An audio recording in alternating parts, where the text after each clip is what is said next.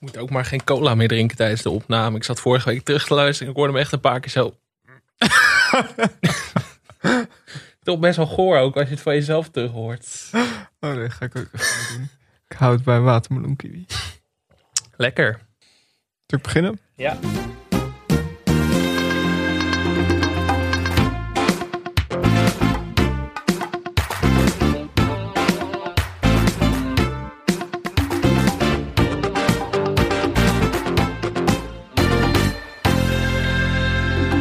Welkom bij Televisie, de podcast over Nederlandse televisieprogramma's.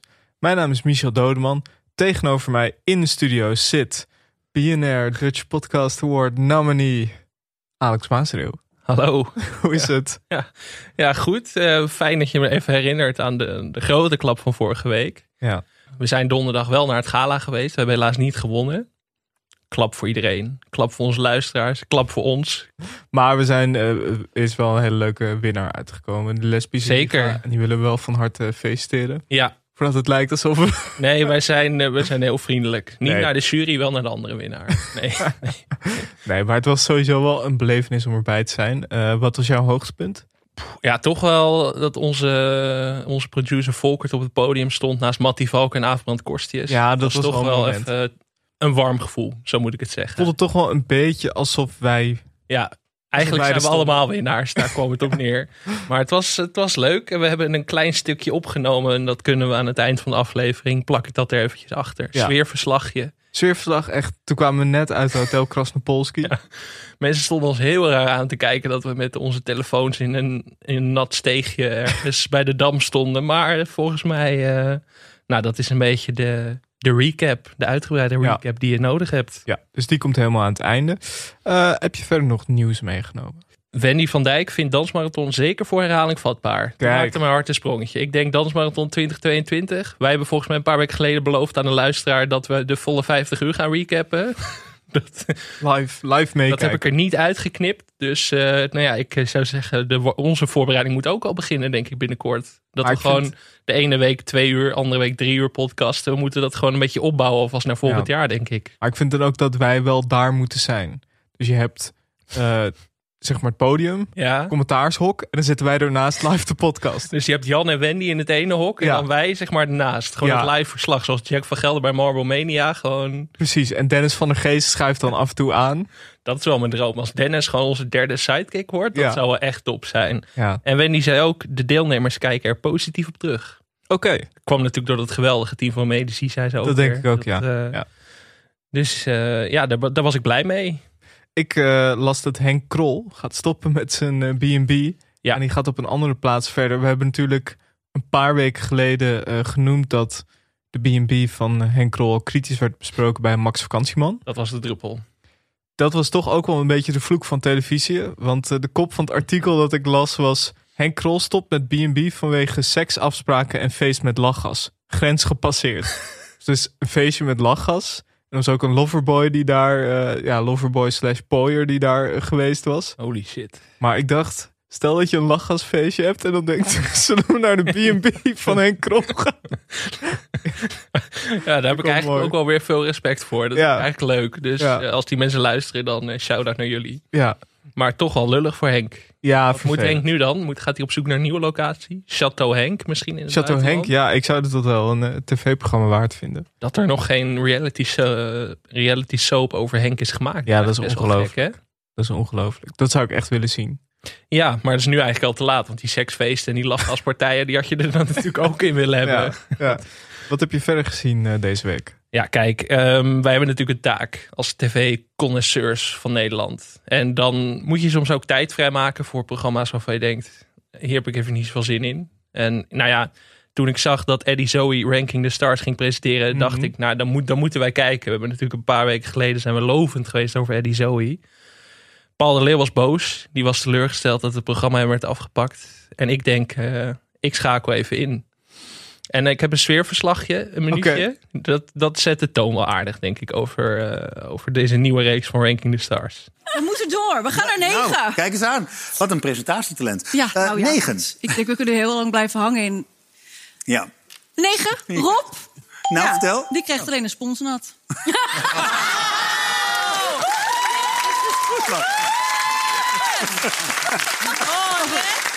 Dit is, als je een tekstschrijver nodig hebt, ga niet lachen.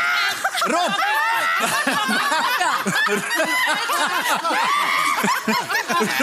Kijk, kijk. Ook negen. Kijk hier, ook negen. Oh my god. Lordy, ik heb ineens een beeld bij zijn Waar heb je vrouw. jezelf staan? Zelf? Ja, waar heb je jezelf staan? Vier. Ja, want Rob krijgt twee sponsen. Gelijk. Twee sponsen. Twee sponsen. Vertel. Ik heb ook acht. Wat zeg je, Patrice? Ik heb Rob ook op acht. Ja, ja, Want? met heb je erbij gezegd? Nou, ik had erbij gezet, ik kan me daar niets bij voorstellen. Dit wordt een. Het gaat gebeuren. Hallo. Ja. Waarschijnlijk heeft Rob smetvrees. Dus daar schiet je niks mee op. Smetvrees. Het kleeft aan jou. Kijk, dat je kijk, dus hier. zo schoon bent dat het ook... Maar Dat je er niks net aan over. hebt. Ja. Ja. Negen. Kijk. Commercieel heb ik het goed gedaan, jongens. Daar hebben we het over. Rubberen Robbie, lekker Nou, belangrijk. heel veel geld heb en geen seks lijkt mij een kutleven, hoor. Ja. Nou, hey, ik heb nieuws voor je. Nee, Nou? nee, nee. nee. Oh, ja, nee, nee. Nou ja, nee. Doe dan. Nee, nee, nee. Bring it. Bel me vrouw.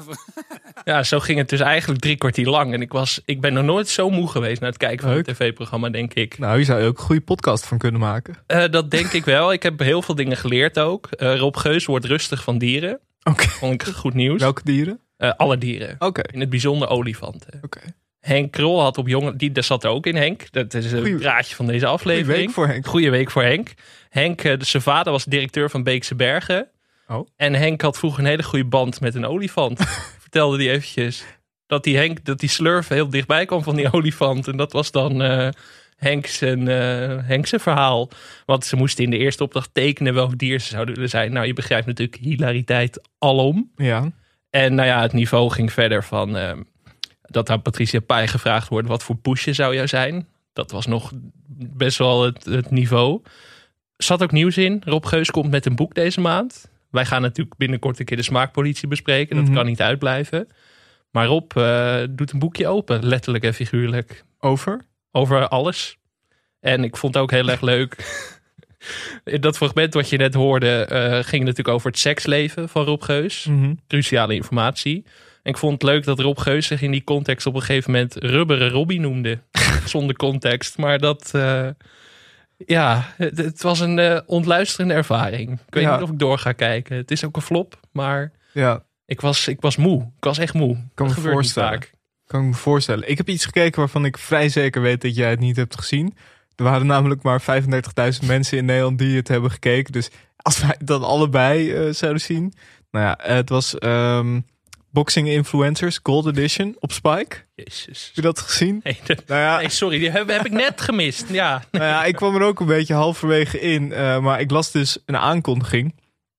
En daarin stond: de, deelnem- deel- de deelnemers die het tegen elkaar opnemen zijn Charlie Luske tegen musicalster Tommy Christian. ja, ja grote Nou, spelers. dat zijn toch wel. Passion, de Passion veteranen Ja, wel. ja. Eh, kickboxer Mike Olvers tegen tattoo-artiest Hans Pasterik.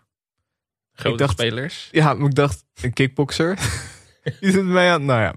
Eh Ex on the Beach sterren van het afgelopen seizoen. Sander van Vliet en Danny Moors. En, dit is mijn persoonlijke favoriet. Boer Ayoub tegen de veelbesproken Temptation Island deelnemer Sonny Lorenzo. Zo. Boer Ayoub. Ja, dat was wel echt... Werd eh, opgenomen in een vrij lege arena in volgens mij Almere. Gepresenteerd door Fernando Halman en Soendos. Dennis Wening was commentator. Zo, wel grote namen voor Spike. Ja, nou dat was wel. Maar ik, ik, wil, ik heb even een paar dingetjes meegenomen die ik wil eh, laten horen. Sowieso de aankondiging van Boer Ayoub. Eh, ja, ik zat te denken, dit is inderdaad wel hoe je Boer, boer Ayoub zou aankondigen. Even luisteren. Boxing Influencers, de Gold Edition. We gaan gelijk weer van start. Uitkomend voor de zwarte hoek van het SB Gym en getraind door Said El Badawi. En ik kan je zeggen, die man ging viraal. Met dat iedereen dacht, hé, een Marokkaan als boer? Ja, ja, ja. Hij is eigen zeggen de eerste Marokkaanse boer in Nederland. Met zijn 1,67 meter is deze man de kleinste deelnemer van het evenement. 1,77 meter en die man heeft er zin in. He's ready to rumble. Hij is in de beeld. Geef het op voor Boer Ayoub van Alarade! Zo. Ja, dat is toch zijn aankondiging, hè? Zo wil ik ook aangekondigd worden voortaan elke week. Dit Hij ging viraal dat iedereen dacht, hè? Dat een beetje. En hij was in de ene zin nog 1,67 en een zin later was hij 1,77. Heel snel gegroeid. Ja. Ik ben zelf een keer, eh, toen, toen ik nog in het eh, theater stond, als eh, onderdeel van de cabaretduo Michel en Tim, werden we een keer... mensen nog steeds over. Ja, ja, ja, toen werden we een keer in Hilversum aangekondigd met, daar zijn ze dan, humor en actualiteit, Marcel en Tim. dat vond ik wel een beetje van Maar dit ben jij dan zo iemand die zegt, ik heet eigenlijk Michel? Nee, nee, nee. nee. Ik heb dus een keer op de radio gehad dat mijn achternaam verkeerd werd uitgesproken. Ja. En toen dacht ik van, ga ik hier zelf nou wat van zeggen? En dat doe je dan niet of zo. Nee. Maar toen, een minuut later, zei die radio-dj ineens van... Oh, ik heb je achternaam volgens mij net verkeerd uitgesproken. Dat was nog gênanter eigenlijk, want dan ga je het extra benadrukken. Dan heet ik liever Alex Mariseel op dat moment, hoor. Dan dat het toch even wordt benadrukt. Maar goed, in ieder geval eh, boxing influencers dus. Ehm, het hoogtepunt, trouwens, eh, Boer Ayoub, die won wel. Gelukkig. Vond ik leuk. En het hoogtepunt was toch wel eh, de opkomst van Charlie Luske. Ik heb, ik heb weer eventjes twee fragmentjes meegenomen. Eerst even als contrast de opkomst van Danny Christian. En daarna de eh, Tommy Christian. Ik net zeggen, Danny Christian, als die mee zou doen... dan zou ik meteen terug gaan kijken. nou ja, eh, dit is dus eh, Tommy Christian.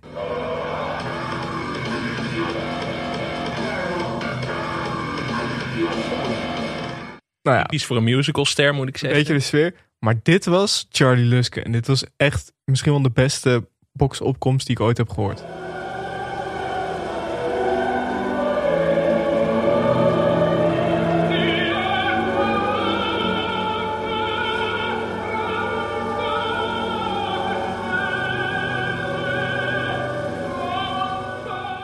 Ja, klassieke muziek. Het had op de een of andere manier iets heel onheilspellends. Ja. Dat hij, ik vond het daarom eigenlijk een hele goede keuze. Het is meer de passion dan een bokswedstrijd. Ja, maar iedereen, iedereen komt dus met van die hardstyle, dubstep, dat soort dingen. Ja. Hij kwam gewoon met klassieke muziek en het had zoiets eigenlijk intimiderends. Eh, de wedstrijd eindigde trouwens onbeslist, helaas. Charlie Luske is ook wel overal. Hè? Daar zouden we ook een hele special mee kunnen vullen. Ja. Met wel wat voor programma's die allemaal heeft meegedaan. En hij, eh, hij, deed het, eh, hij deed het goed. De wedstrijd eindigde onbeslist, dus eh gelijkspel.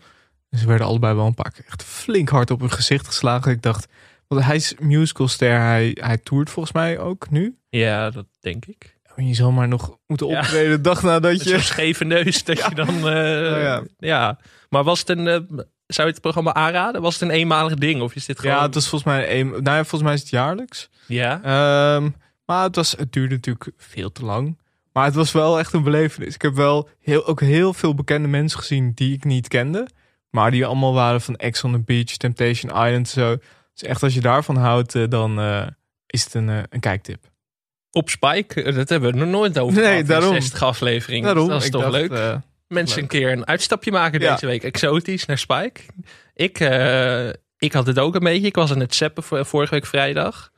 Ik, eh, ik was in een hotel in Leiden. En ik lag zo in bed en ik had niet echt wat te doen. Dus ik denk, ik ga even zappen. Nou, het ging bij op één en weet ik veel wat. eh, ging het alleen maar over corona. Had ik, even, had ik even de kracht niet voor. Dan zie je Thomas van Groningen of Wouter de Winter weer Mhm. zitten. En dan denk je, ja, even niet, even niet de mindset. Dus ik kwam op SBS 6 uit. Ik zie Kim Lian van der Meij. Nou, Altijd goed. Altijd goed. Het was eh, half één.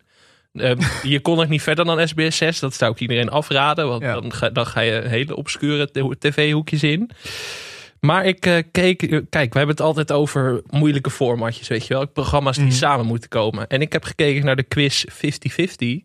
Geen van dat alles. Oh. Het was gewoon zo simpel als het klinkt. Kim Lian van der Meij in het midden. Twee deelnemers. En zij krijgen gewoon 50 vragen. En dan heb je de keuze tussen A of B. Dat was het Nou, hele goed. programma. Geen poespas. Geen poespas. Gewoon heeft George Clooney ooit een Oscar gewonnen, ja of nee?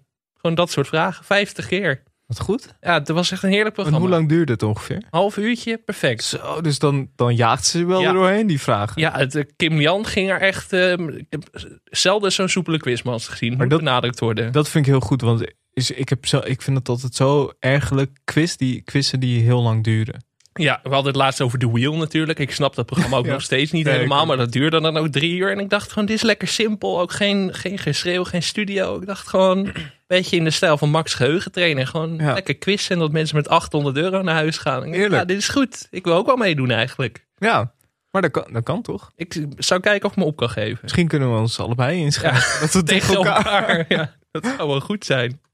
Met Kim Lian. Ja, er keken ook nog 92.000 mensen midden in de nacht. Keurig. Vind ik wel prima Echt keurig. Wil jij meedoen en kans maken op leuke geldprijzen? Meld je hier aan voor 50-50. Let's go.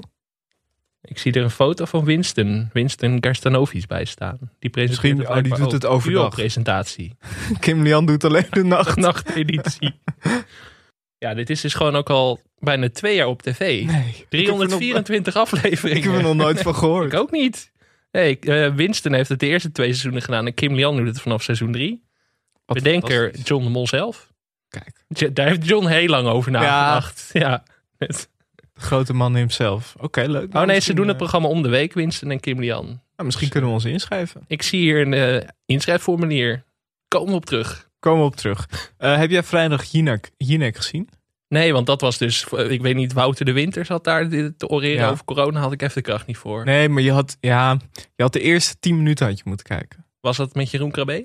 Nee, de eerste 10 minuten was met uh, techjournalist Bram van Dijk. Ja. Die had zo'n zo'n bril meegenomen. Zeg maar, we hadden, eh, Oh ja. ik zat toevallig daarvoor te kijken naar Media Insight. Toen zagen we onze vriend eh, Alexander Klupping. Die natuurlijk, eh, vriend van de show, het moment had met Matthijs van Nieuwkerk. Met die VR-bril. Ja. Dat liet ze ook nog zien. Toen heb ik naar Jinek. Toen, toen werd dat moment eigenlijk gerecreëerd. Want het Leuk. ging over, eh, over eh, Meta, de metaverse Ja, ja, ja. van Facebook. En nou ja, in ieder geval, je moet gewoon maar denken, Eva Jinek met een soort VR-bril op, die allemaal losse kreten slaakt, zoals, waarom heb jij geen benen? Onze vingers raken elkaar aan. Jij bent heel ver weg nu. Oh, daar ben je, zonder benen. En wij zagen ook niet altijd wat Eva zag, dus het leek alsof ze in een soort trip zat. Ja, dit is dan toch waarvan ik denk, hier zou op één wel werken. Dat Charles Groenhuis ineens met zo'n VR-bril op zit. Dat is eigenlijk wat ik zou Ja. willen zien. Maar, Maar wat ik dus jammer vond, goed. is dat eh, Eva zei al dat ze het in de middag al gerepeteerd hadden, of al even niet doen. Nee, Dat moet je nooit doen. alle magie van tv af. Nee, want ze zei dus ook van vanmiddag was ik helemaal aan het gillen en zo. Dat had ik niet kunnen juist wel uitzenden. Maar dat is net als wij. Wij zitten een uur te repeteren altijd voordat we de podcast opnemen. dat zeggen we ook niet tegen de mensen. Nee. Zeg maar, al die Nee. zinnen die er perfect uitkomen rollen. Dus eh, dat, eh, was wel, eh, dat was wel even een aanrader. Ik heb ook nog iets heel anders gezien. Ik was echt er flink aan het zappen. Ja. Kwam ik langs die Gegenteil show. Eh, op een eh, Duitse zender. Ja, Het is een Duits programma waarin alles omgekeerd is. Alles, dus links is rechts, Ja. boven is onder. En het is ook vaak het omgekeerde van wat je verwacht. En ik weet niet waarom, maar ze gingen dus curling spelen met plastic koeien op skateboards. Ja, maar waar, waar, waar konden we dit zien? Eh, volgens mij Zat 1 heette. Ja, Het was een soort, goed. een soort spike van Duitsland was het, denk ik. Ja, geen idee hoe ik daar beland ben, maar... Ze eh, vragen altijd aan mij eh, wat ik zeg maar, met de rest van mijn leven doe. Omdat ik alleen maar tv kijk, maar ik begin me nu wel zorgen te maken. ja, maar dit was allemaal op vrijdagavond. Het was echt een gekke, Ja. gekke avond. Ja, dan heb je 50-50 nog moeten missen. Ja, ongelooflijk. Nog wel één dingetje dat me is opgevallen. Ik, ik kwam in de ACO. Ja, En daar heb je altijd... eh, even kijken of je eigen boek er lag. ja, nou, die lag er niet. Het is goed of slecht nieuws, toch? Of hij is uitverkocht, of ja, nou, er lag geen één sportboek. Dus ik denk dat het eh, slecht nieuws was. ACO Beethovenstraat was dit in Amsterdam. En dan eh, bij de ingang, dan liggen de boeken zeg maar bij de hitlijsten. Heb je zo top 10 populaire boeken. Ja, Dat is natuurlijk, als je binnenkomt, moet je meteen de populairste boeken zien. Waar valt mijn oog op? Het boek Peter Gillis, Massa is Kassa. De autobiografie. ja, gekocht? Nee, maar toen zag ik zaterdagavond, half acht, VTM 2. Ik was, eh, was in België. Ja. Peter Gillis, Massa's Kassa. Zo, Ook op de Belgische tv. uitstapjes gewoon gemaakt. Ja, maar het is, het is niet normaal. Ja, ik heb er nog nooit iets van gezien, moet ik eerlijk bekennen. Ja, ik- Maar het is wel meerdere keren door onze luisteraars Ja. aangevraagd. Ja, ik was er niet. Ik heb het wel eens gezien. Ik was er niet heel erg van onder de indruk. Zeg maar, ik denk dat ik het 15 jaar geleden heel leuk had gevonden. Ja, In de tijd dat ik ook de PFAFs en zo super leuk vond. Maar, eh, maar misschien moet ik het nog een keer een kans geven. Want de massa is klassificering van eh, onze samenleving is duidelijk bezig. Dus nou ja, jij hebt het nu over Massa's Kassa. Ehm, Veronica Superguide heeft een eh, groot kijkonderzoek gedaan. Daar kwamen wel wat interessante dingetjes uit. oké. Ze hadden onder meer gevraagd welke programma's direct van de buis zouden mogen. Op nummer 1. Nee. Ja, Goh. familie Gillis, Massa's Kassa. Ik weet niet of ze België ook hebben meegenomen. Misschien als ze de Belgen nu zouden vragen, dat die zouden zeggen dat die het wel een geweldig programma Ja. vinden. Op 2 Chateau Meiland. Oké. En wat dan grappig was, ehm Chateau Meiland stond op drie in de top vijf beste tv-programma's van de afgelopen Hmm. jaren. Dus eh, het, eh, het verdeelt iedereen. Toen, nou toen, hier gooide ik mijn laptop uit het raam toen ik dit zag. Wat denk jij dat er op nummer drie staat? Ik geloof in mij. Ja, Oh, ja hoge SBS-gehalte. iedereen die mee heeft gewerkt aan dit onderzoek, niet meer naar deze podcast luisteren. Nee. Dit, is, eh, dit kan niet. Op Ik, nummer- eh, bij mij naast mijn huis zijn bouwvakkers bezig.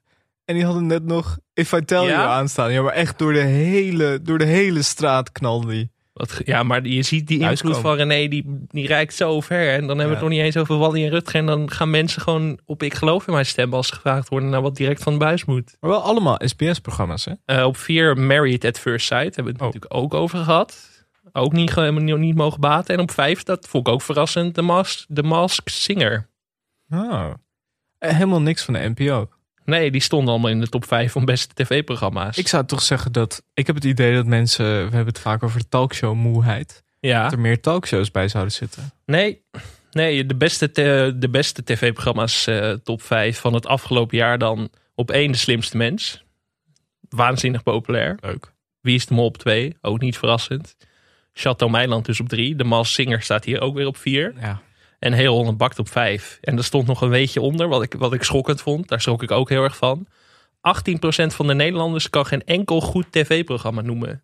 Nou. Nou ja, dat is het nou. Die luisteren nooit, hoor. Wij verzaken in onze educatieve taak hier, denk Ja. ik. Ik bedoel, we hebben 60 afleveringen waar je toch wel één goed tv-programma uit moet halen, denk ik hoor. Ehm ze hadden ook een onderzoekje naar de grootste tv-sterren. Wie denk jij dat er op één stond? Matthijs van Nieuwkerk. Nee, stond op vier. Eh, op één dan Linda de Mol. Eh, op drie. Eh, Chantal Jansen. Op twee. Wie mis ik dan? Jouw grote held. Dan zou je het meteen moeten weten. André. Ja, André. Oh, André ja. op één. Ja, maar dat is meer, meer dan een tv-persoonlijkheid. En daar stond ook weer bij: 22% van de Nederlanders kan geen grote tv-ster noemen. Ik Ja, weet niet wie ze hiervoor onzin. benaderd hebben. Dat vind ik onzin. 22% van Nederland kent Ron Brandstede dus niet. Nee. Nee, dan ben je gewoon, nou, dan mag je. Ik vind dat ze die mensen ook niet mee mogen nemen in dit onderzoek. Nee. Eh, ook nog gevraagd wie er van de buis moeten. Wie denk je dat er opeens staat? Het is niet Peter Gillis. Wenny van Dijk? Nee, staat niet in de top 5. Oh, sorry. Ehm, nee, ik zou het niet weten. Martien Meiland. Hier ook Ah, weer verdeeld. Eh, Ja, Gordon op 2. Johan Derks op 3. Wilfred Gené op 4. En Paul de Leeuw op 5. Schrok ik Oh. ook van. Paul Leeuw krijgt deze week een nieuw programma. Ja. Dat had ik onder het blokje nieuwe programma's. Eh, Busje komt zo. Waarin hij eh, met een grote touringcar door Nederland trekt. En de mensen thuis bepalen waar hij heen gaat en wat hij precies gaat doen. Zo kan het zijn dat hij mensen een hart onder de riem steekt. Ruzies probeert op te lossen. Of mensen juist heel boos moet maken. Ik ben benieuwd. Ja, Lijkt een beetje op wat hij met eh, Sinterklaas deed met Hans Kesting. Alleen dan zonder het Sinterklaas element. Maar het was eigenlijk wel hetzelfde. ja. Dit is wel eh, leuk. echt goed dat hij terug is bij de publieke omroep, toch? Ja, ik ben, eh, ik ben heel benieuwd. Heb jij nog nieuwe programma's meegenomen? Nee, niet echt eigenlijk. Nou, nou ja, Nee. dat kan.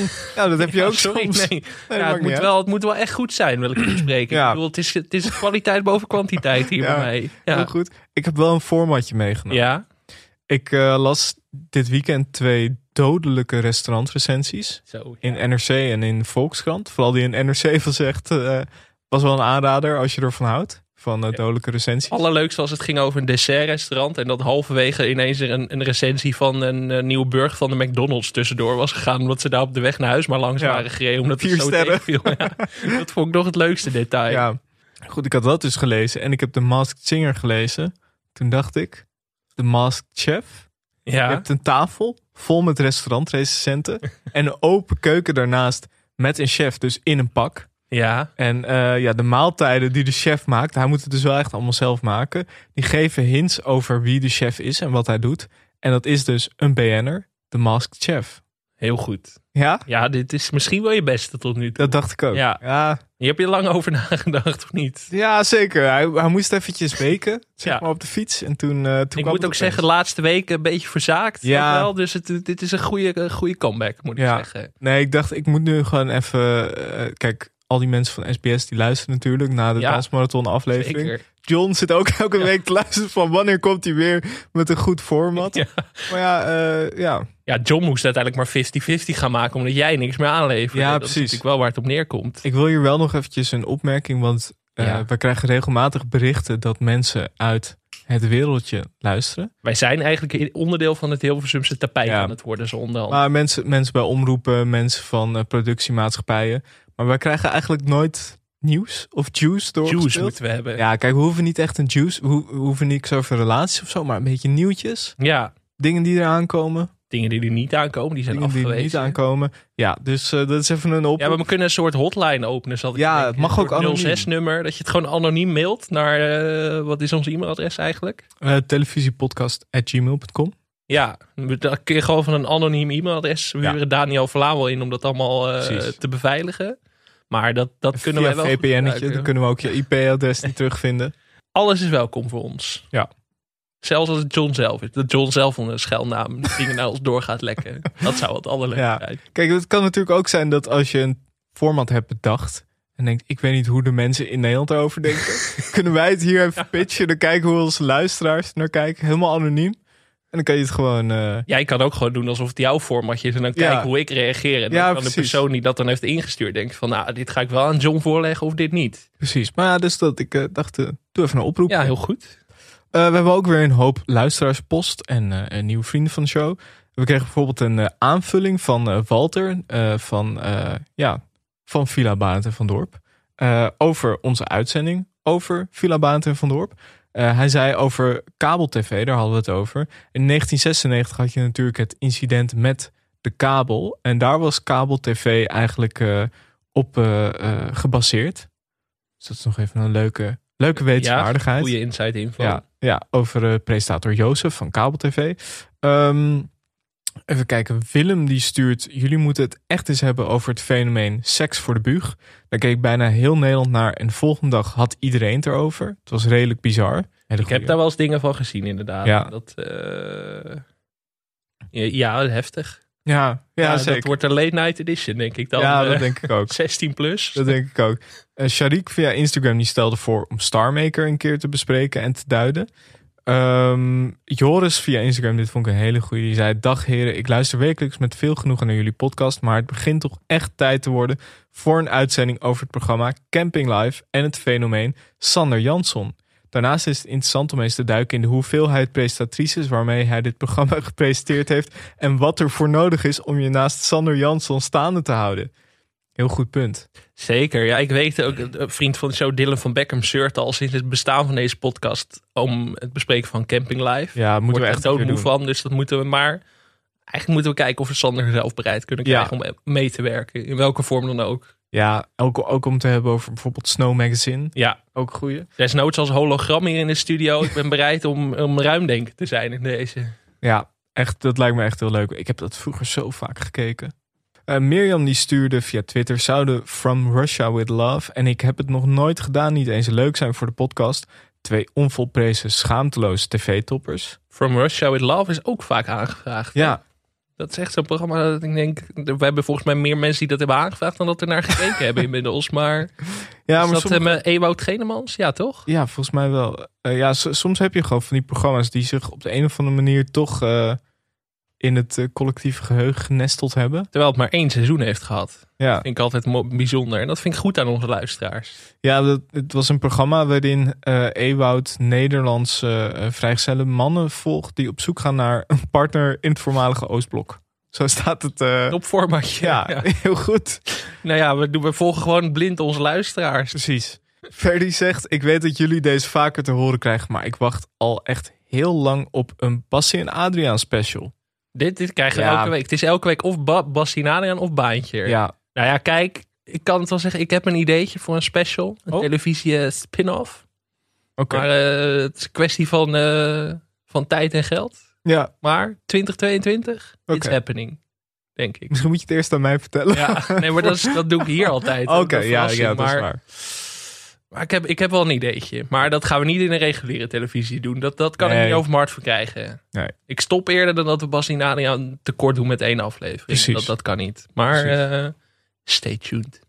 Of we moeten gewoon 50 uur. Dat kan ook. Ook Ja. leuk. Leuker dan een dansmarathon nog.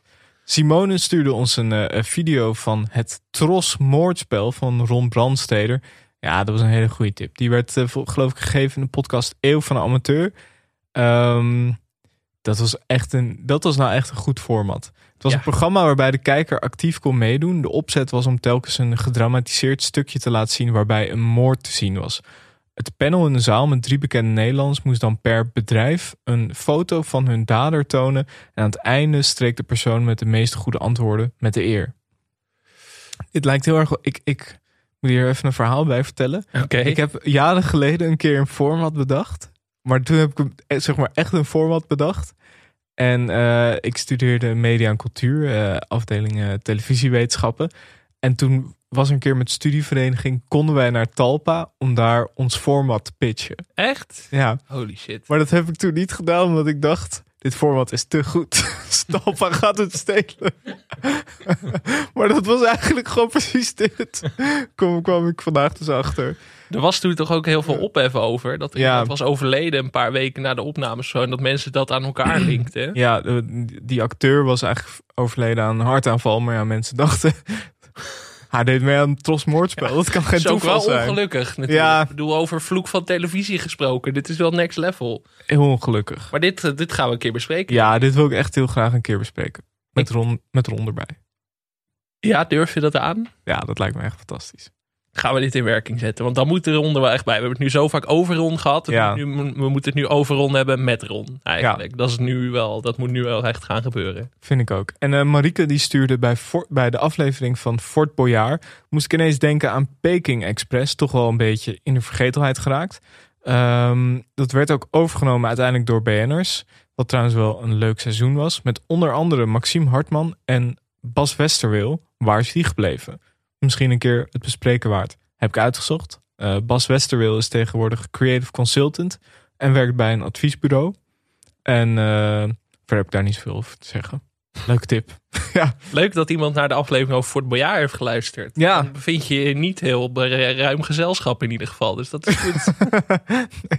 Ik dacht al, waar kwam die ene luisteraar vandaan? ik moest ook even graven Fort Boyard. Ik denk, Ja. wanneer hebben wij dat al besproken? Nou, maar, heel lang ja, geleden. Ik met die spinnen op Roxanne Hazes en zo. Ja, dat was nog de tijd dat we echt programma's van heel lang geleden eh, bespraken. Het was toch niet zo oud?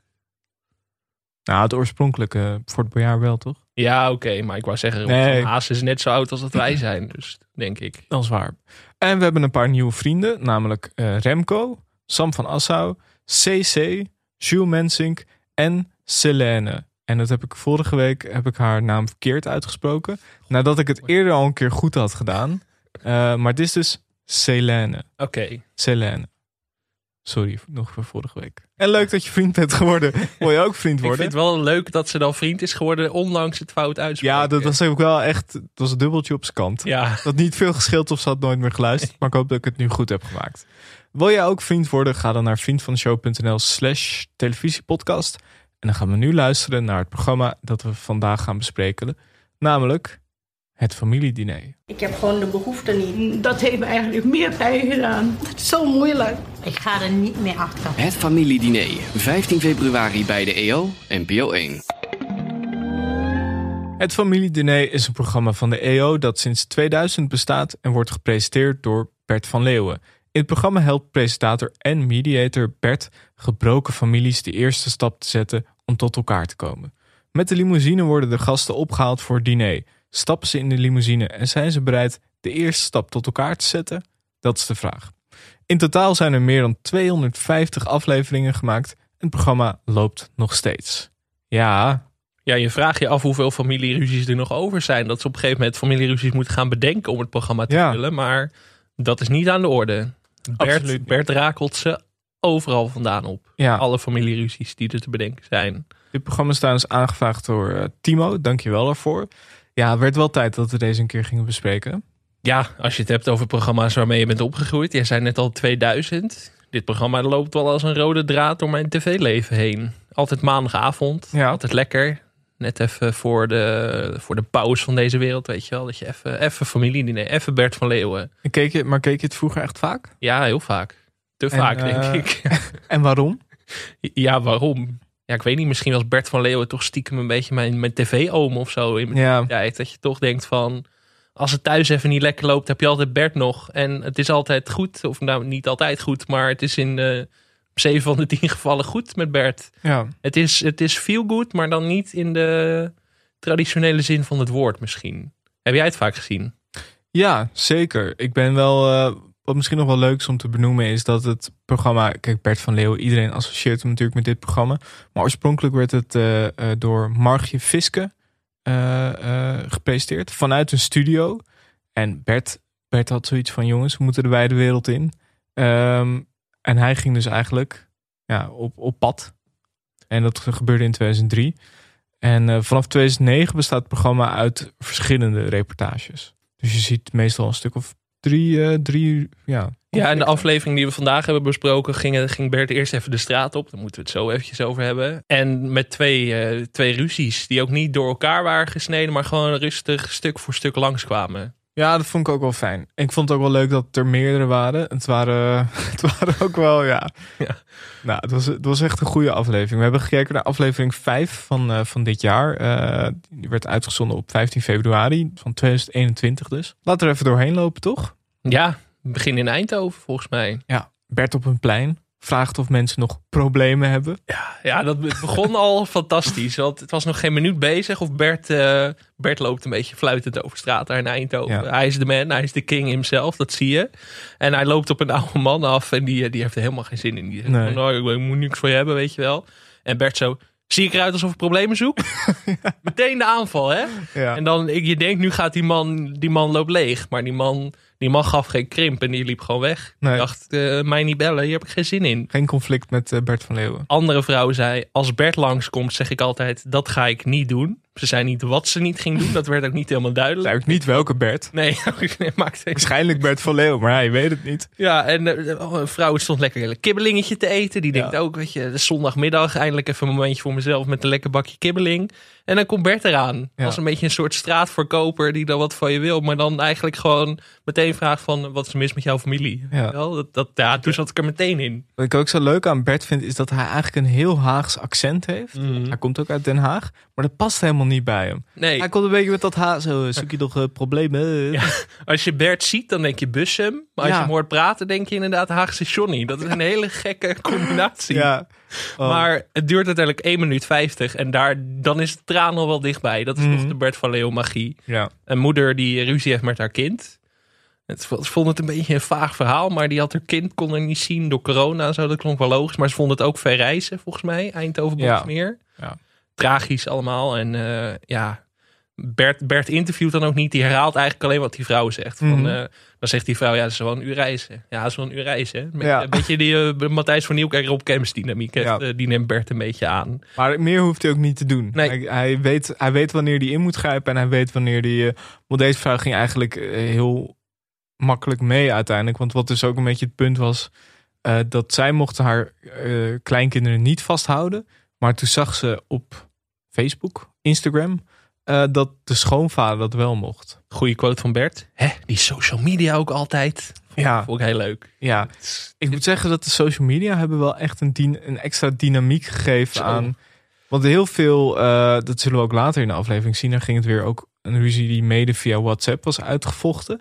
Geeft wel echt een soort extra boost aan het eh, Ja. familiediner. Maar het is ook wel logisch, want eh, nou ja, ik weet niet hoe het met jou zit, maar soms zie je ineens verre familieleden ook op Facebook iets plaatsen dat je denkt, nou, dit, dit had ik nooit geweten als ik niet op Facebook had Ja. gekeken, weet je wel. Het is toch wel gevaarlijk in die zin. Nou, het is ook wel op Facebook soms dan ben je bevriend met mensen die je niet eh, heel goed kent. En dan soms zijn het wat oudere mensen. Ja. En dan zie je allemaal racistische dingen voorbij komen. Zo dan denk je, oh, Ja, oké. dat je toch denkt van toch maar even ontvolgen of zo. Ja. Maar dat, is, dat voelt dan ook weer gevaarlijk of zo. Zeker als het dan eh, uit je geboorteplaats van Enkhuizen is natuurlijk niet zo groot. Dus dan wordt, worden mijn ouders er straks op aangesproken van... eh, ik zag dat jouw zoon mij eh, heeft ontvriend op Facebook. Daar, dat, dat beeld spookt dan toch altijd door mijn Ja. hoofd. Maar het is altijd wel schrikken. Nou goed, de vrouw Jolande die gaat uiteindelijk met Bert mee. Gewapend met een dinerbon. Ze gaat dus sorry zeggen. Nou, Bert belt aan met de cameraploeg. Die jongen wil niet open doen. Aaron. Die, eh, die denkt, daar gaan we niet mee beginnen. Nee, die zag Bert aankomen lopen. Die denkt, eh, ik sluit de raam en deur. Hier heb ik echt helemaal geen zin in. Maar het mooie is dan, dan loopt de cameraploeg even weg. En dan gaat Bert weer aanbellen. Je zou zeggen, dan weet je, Bert is met de kamerploeg. Maar toen deed hij wel open. Ja. Dat is toch ook een vorm van beleefdheid. Je kan uiteindelijk ook weer niet, ja. Nee, je kan Bert van Leeuwen niet gewoon Nee. een uur voor, in Boxmeer op de stoep laten staan. Ik vraag me af, hoe vaak zou dat nou gebeuren? Ja, ik denk toch best wel vaak. Je weet natuurlijk niet wat je ziet. We doen Nee. natuurlijk net alsof dit allemaal eh, authentiek is. Mhm. Maar ja, ik denk, maar Bert laat zich ook niet tegenhouden. Ik, Nee. ik zie Bert er wel voor aan om gewoon een week voor op de stoep te gaan liggen, desnoods. Ik denk, al- als Boxmeer niet open had gedaan, dan had Bert er wel voor gezorgd dat Boxmeer open was gegaan hoor. Ja. En dan eh, komt die emotie toch best wel weer snel. Nee, het was gewoon heel leuk dat eh, die moeder en zoon, die, die ontmoeten elkaar dan eindelijk weer. En dan zegt die moeder tegen haar zoon, had je natuurlijk niet verwacht. Ja, nee, ik ben hun ook maar tegengekomen. Dat Ja. denkt van zo wordt de familieruzie opgelost. dat je gewoon Bert van Leeuwen tegenkomt op een regenachtige markt in Eindhoven. Ja, en eh, de zoon Aaron die staat ze wel te woord, geeft weinig sjoegen. Maar dan, Bert die staat natuurlijk eh, moeder Jolande bij. En dan schakelt Bert ook een tandje bij. Ja, en de camera ook. Want dan gaat die camera zoomt langzaam in zo Ja. op het hoofd van die jongen. Er zijn echt grote tv-makers hier aan het Ja. werk hoor. En dan die close-up. En je moet zeg maar die traan, die traan moet komen. En er- wordt alles aan gedaan om die traan Mhm. uiteindelijk... of iets van een knuffel, iets van emotie los te maken. En ja, drie minuten bezig en ik zat er helemaal in. Ja. Kan niet anders zeggen. Ja, het was heel goed. En eh, Bert weet het uiteindelijk toch weer recht te trekken. Want Aaron, de zoon, die accepteert de dinerbon. Ehm, en daarna krijgen we een dochter en moeder. Indra en Putu, die eh, ruzie hebben gekregen via WhatsApp. Eh, de zoon Dennis, dus de zoon van de moeder, die, eh, die wil het goed maken.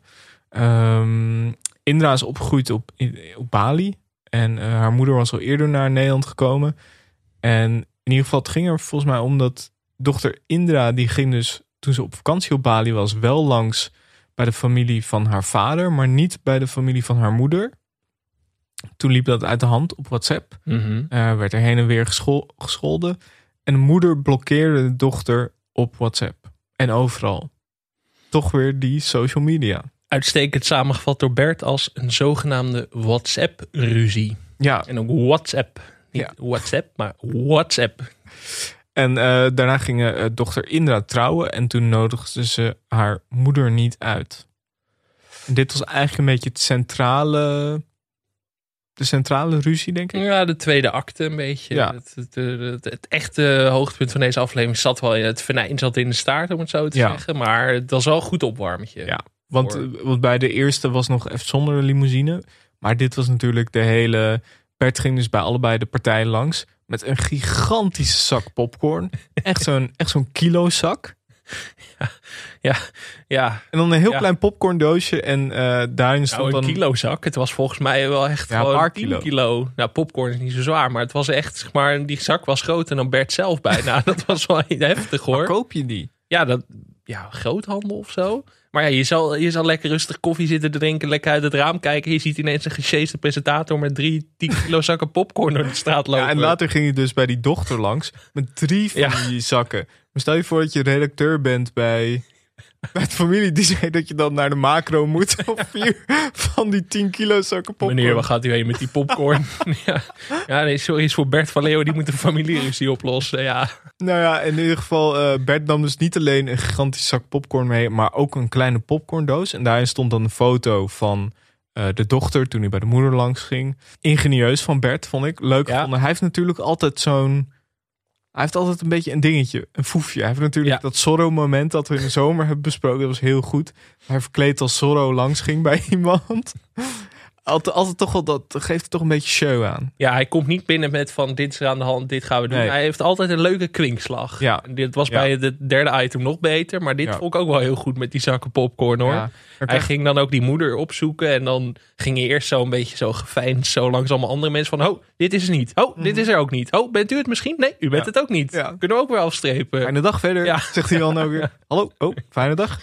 En gewoon al die wijsheden van Bert tussendoor vind ik ook heel goed. Dat, het mooiste vind ik ook, dat zit hij in zijn auto altijd. Zit er altijd in dat hij even in een auto door een idyllisch Nederlands Ja. weiland rijdt. En dan even zo van... eh, Ja, het is toch wel gek hoe dat mis kan gaan. Hè, tussen Ja, ja, ja. En dan vraag je toch al, waar is het nou misgegaan? En dan zit hij even een minuutje in die auto. Dat, vind, dat is misschien wel mijn lievelingsscène altijd. Dat Bert nog even, even het allemaal heel erg aanzet. En Want hij maakt een kilometer, dus dat is niet normaal. Het AD heel, heeft, eh, eh, heeft dat vorig jaar uitgezocht. Het was volgens mij meer dan 150.000 kilometer. ja, dat, dat, zijn nog, eh, dat zijn nog eens kilometertellers. Ik denk dat Bert gewoon elk jaar een nieuwe auto nodig heeft. Die auto is gewoon op na ik denk jaar. dat als het familiediner stopt, dat het klimaatprobleem ook meteen opgelost is.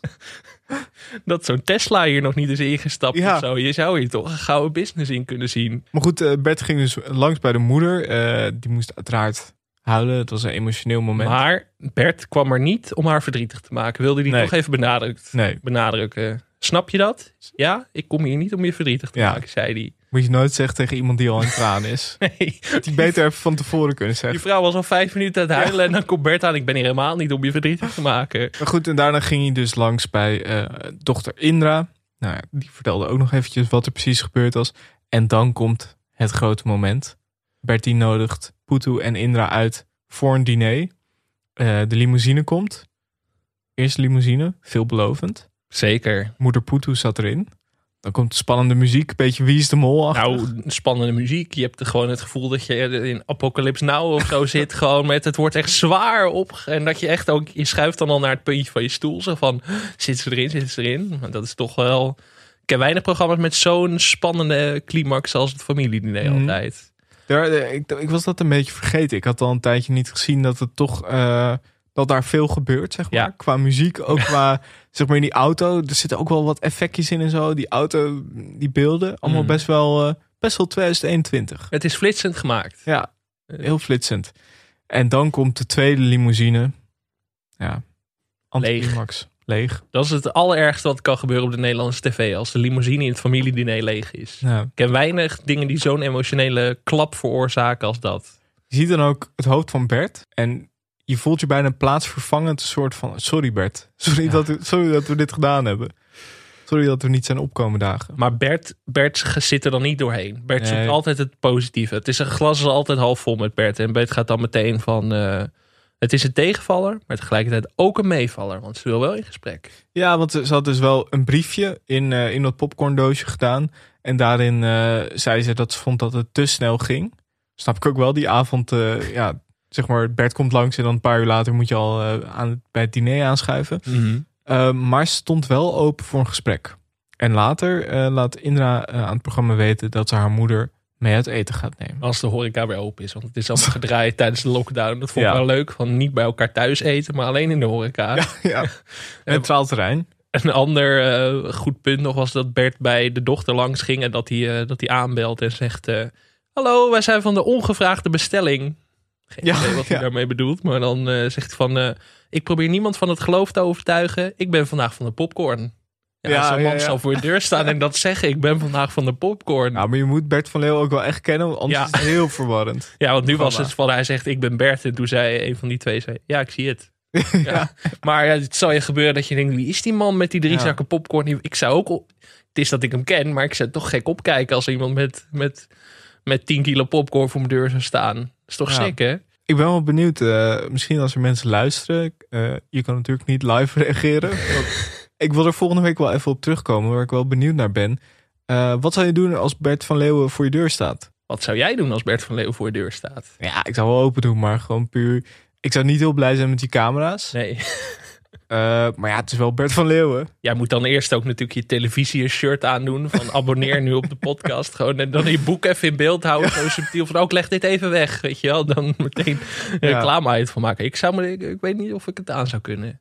Maar ik woon ook op drie hoog. Dus dan moet hij sowieso, hij moet al aanbellen zeg maar bij een Oh ja. intercom. Dus dan, als hij dan zegt Bert van Leeuwen, heb ik de tijd om dat te verwerken en na te denken of ik open wil doen. Ja. Dat is makkelijker dan dat je in een rijtjeshuis woont en hem echt ziet. Ja, ik heb, ik heb ook wel zo'n... Ik heb trouwens hetzelfde. Ik woon ook op driehoog. Ik heb ook zo'n intercommetje. Dus dan kan met camera. Dus ik kan hem zien. Ja, Maar ja, het- ja, je ziet het altijd een beetje vaag, contouren. Maar, Maar ja, dan- ik denk toch... Kijk, je doet al... oh, je- hij weet al dat je er bent. Maar je komt sowieso voor een van de grootste morele dilemma's die je kunt voorstellen te staan. Laat je Bert van Leeuwen in de kou staan. Wil, je, dat, daarom. wil je dat op je geweten hebben? Waarom? Je hebt al gehoord dat Bert van Leeuwen... Het gaat helemaal niet om het programma. Het gaat gewoon puur om moreel gezien... Ga je Het maakt niet eens uit welk familielid die aanklaagt. Het gaat gewoon over Bert van Leeuwen. Die kun je niet buiten laten staan. Nee, precies. Ik bedoel, eh, binnenkort is Sint Maarten. Ja, ook als Bert van Leeuwen aanbelt... ik heb geen snoep in huis, dan ga ik hem wel gewoon naar boven laten. Want het is Bert van Leeuwen. Ja. Nee, er staat er volgens mij ook een gevangenisstraf op. op het binnenlaten van Bert van Leeuwen. Maar goed, ik ben dus wel benieuwd wat, wat onze luisteraars zouden doen. Laat je hem binnen? Of eh, hangt het ook af misschien van de situatie? Want ik kan me voorstellen dat er misschien ook wel mensen zijn die open doen. Denken, ik weet gewoon niet waarom je hier is. Nee, nee. Dat, dat, vind ik, dat is er wel eens gebeurd in het programma. Dat mensen echt zo staan te kijken van... eh, heb ik dan een tante die zo boos op mij Ook- is of zo? Vond ik ook altijd, vind ik dat wel lullig. Weet je, dat iemand zit daar heel erg mee. En de ander is gewoon, geen idee. Ik heb zoveel ruzies. ik heb zoveel conflicten. Het Dat ik, dodelijk van, oh, heb ik een kastje bij haar weggehaald? Nou, oh ja, het zou wel kunnen. Het is zo lang geleden. Ja, dat is wel echt het dodelijkste. Dan denk ik van, dit komt nooit meer goed. Dat Nee. weet je dan eigenlijk ook wel. Wat is er nou toch gebeurd tussen die twee? Ik heb begrepen dat er een verjaardag was van oma. Dat Jolanda en Nico daar visite wilden komen. Ze stonden dus met een bos bloemen en eh, bonbonnetjes bij oma voor de deur. Maar oma was er niet, want die was haar verjaardag vieren bij een andere dochter. Maar daar waren Jolanda en Nico niet van op de hoogte. Ja? Dus ja, dat is de reden dat het contact gewoon eh, uitgebleven is. Waren er al dingen vooraf gegaan? Wat ik heb gehoord is dat er iets over cola was. Normaal kreeg oma het op een bepaald merk en nu ineens eh, een, een huismerk cola. het eh, derde conflict en eh, het absolute klapstuk in deze aflevering was de ruzie tussen de oma en tante van Tamara, eh Jannie en Jolanda. Twee Jolanda's, of tenminste een Jolanda en Jolande. Een ruzie die al meer dan tien jaar duurt. En eh, de aanleiding was, was een verjaardag van oma Jannie. Tante Jolanda kwam op visite, maar oma was er niet. Want ze was haar verjaardag vieren bij een andere dochter. Maar er was nog iets ergers. Iets met cola. Namelijk, oma kreeg huismerk cola in plaats van echte cola. Ja, ik wil hier meteen, eh, meteen Team Jannie worden. Ja, Ik snap, ik, de- het ging los op internet toen deze aflevering eerder dit jaar uitzond van eh, wat is dit voor futiels om ruzie over te maken. Ik denk dat dit een van de meest gerechtvaardigde ruzies uit de geschiedenis van de familie Dene is. Huismerk cola is nooit goed. Nee. Altijd, altijd kut. Ja. Kijk, ik ben, ik ben een Pepsi drinker. Dan word je sowieso al Ja, gezien als een, op, eh, zeg. als een met cola wijsheden wel een samenleving. Pepsi drinker. Dus eh, dat sowieso al. Maar als, als ik first choice cola of zo krijg aangeboden, ben ik eigenlijk ook in staat om weg te lopen. Ja. Hoe dierbaar degene die eh, ook is die dat me aanbiedt. Maar over, met cola kun je niet fucken. Dat is gewoon mijn, Hmm. mijn standpunt. En het is Pepsi of Coca-Cola. En daarbuiten, als je iets daarbuiten haalt, dan word je gewoon niet serieus genomen als mens. Dat is gewoon de realiteit. Ik, ik proef... Dit is dus ook voor mijn familieleden die nog steeds Ja. die cola in huis halen. Zeg maar, dit, dit is gewoon mijn manier om dat te communiceren. Want in het echt durf ik dat natuurlijk niet. Maar nu Nee. kan het wel. Oké. Maar ben jij ook... Nou ja, kijk, Bert gaat dus langs bij oma Jannie met drie flessen cola. En eh, het leuke is, Bert zegt tegen iedereen die hij tegenkomt... Dag, fijne dag hoor. Ja. Fijne dag hoor. Dag, Ja, fijne dag hoor. Het is ook heel leuk, want er lopen mensen naar buiten door, zo, door zo'n deur. Ja. Die centraal in zo'n appartementencomplex. En dan zegt Bert, oh, dat is handig. Ja. Mensen die naar buiten kunnen, kan ik lekker naar binnen. Maar dan sta je te kijken, dan loopt een man met drie flesjes cola in deze gebouw. En zou ik ook denken van, nou, ik Ja. weet niet of ik dit nou heel chill vind.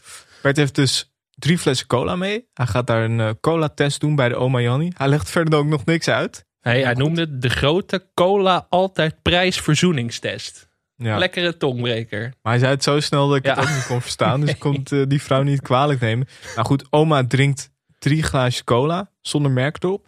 Ze raadt ze allemaal. Kindercola, huismerk cola en gewone cola. En terecht, want dit zijn ook altijd, er zijn altijd mensen die dan zeggen van, ah joh, dan proef je niet het verschil. Proef je echt, proef je echt. Maar proef jij ook het verschil tussen cola, gewone cola, cola light en cola zero? Ja, Ik proef dat verschil die test kun je bij mij zo doen. Ik durf daar 100 euro op in Ja? te zetten. Ja. Wauw. ja, goede smaakpapillen.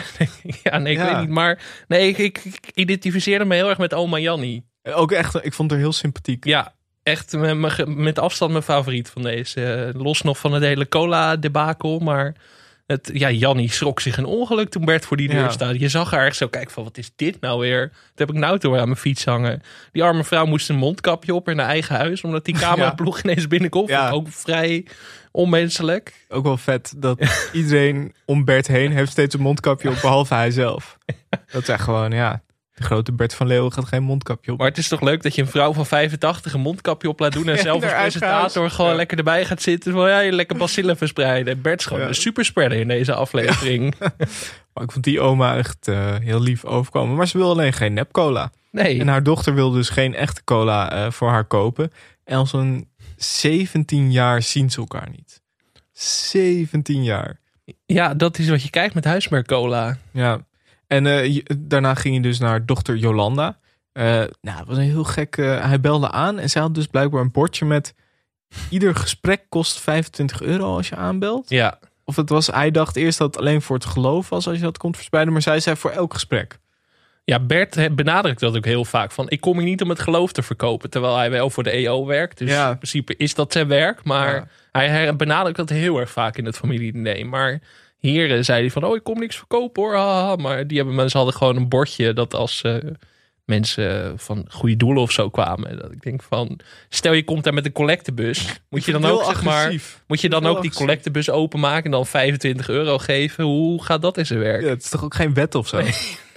Nee. Ik vond het heel raar. Ik vond een rare. Zo Ja. ontvang je Bert van Leeuwen niet. Met zo'n eh, met zo'n lullig bordje. En zo, ja, mensen die gewoon in de kou inderdaad met de collectebus. eh nou ja, rare toestand. Ik heb het nog nooit gezien.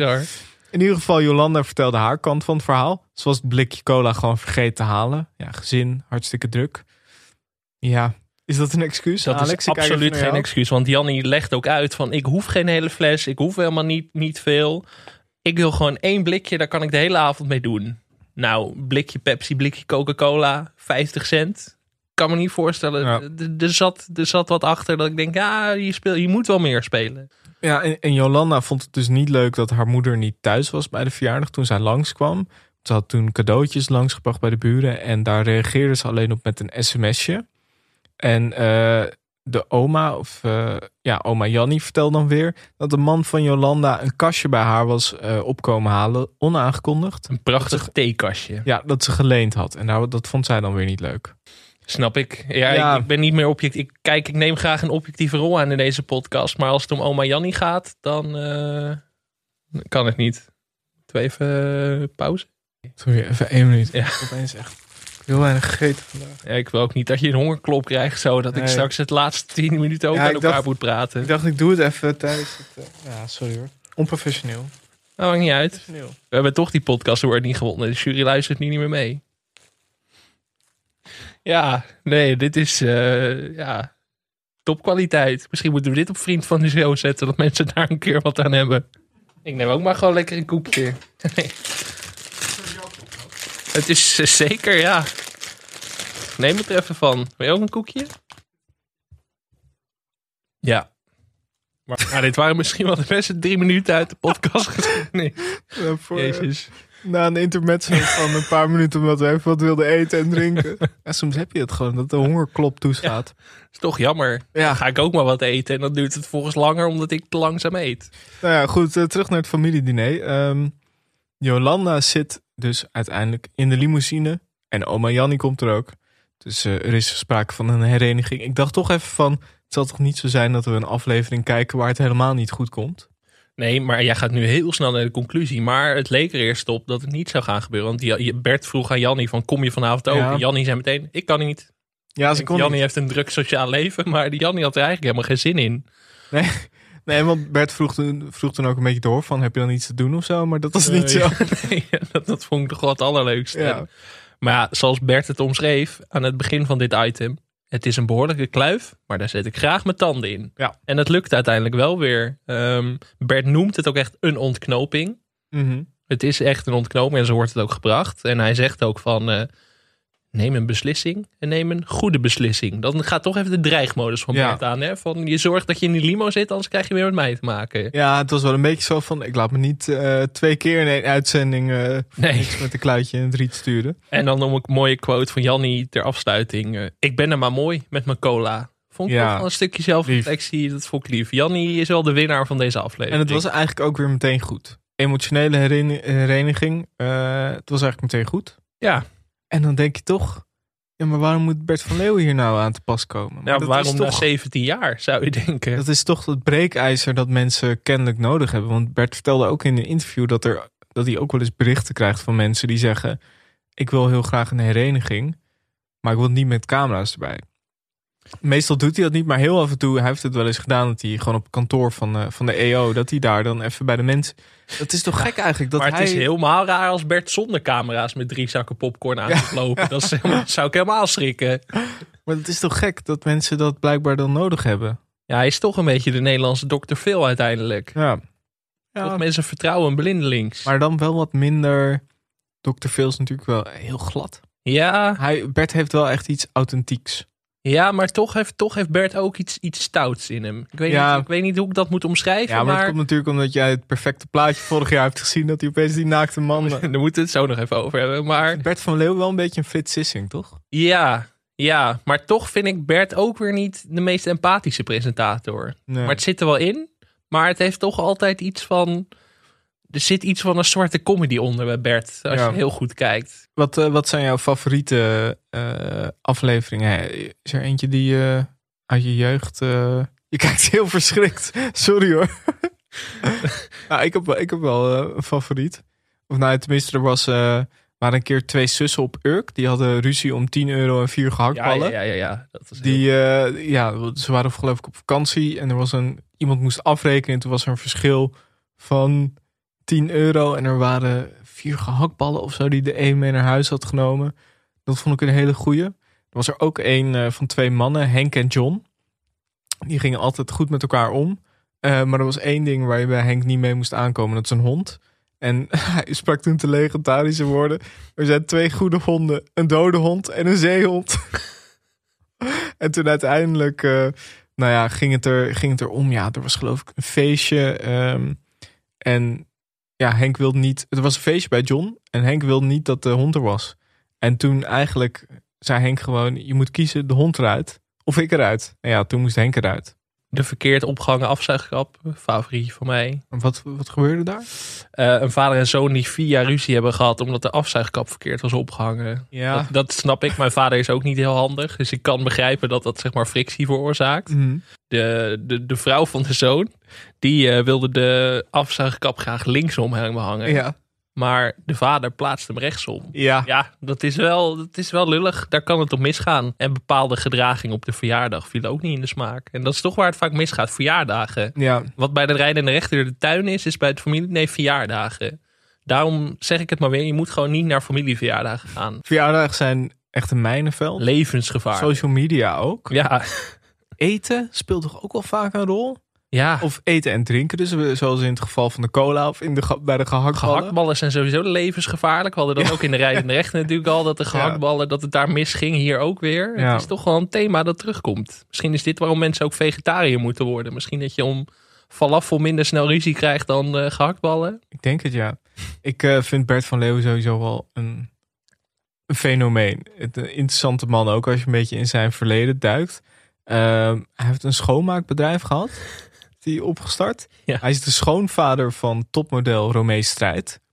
Hij deed mee aan It Takes Two. Ja. die eh, Marco Borsato zong. Ja, daar moeten we even een stukje van laten horen. Dat is heel goed. Kwart over zeven op zondagmorgen hoor ik een stem die heel zachtjes aan me vraagt: Ben je al wakker, pap? Kom je gezellig mee naar beneden? Moet je straks werken of ben je vrij vandaag? En ga je dan even met mij op stap? Oh, wat gaat de tijd toch snel? Gisteren nog zag ik haar voor het eerst. Lag ze hier in mijn armen. Stem ik me bekend voor wel. Wat is ze mooi en wat staat de tijd haar goed. Ik knipper mijn ogen en zie hoe ze steeds weer een beetje veranderd is. Maar hoe groot ze ook mag zijn, in mijn ogen is ze altijd klein. Oh, het, komt me heel bekend voor. Oh, wat staat de tijd haar goed.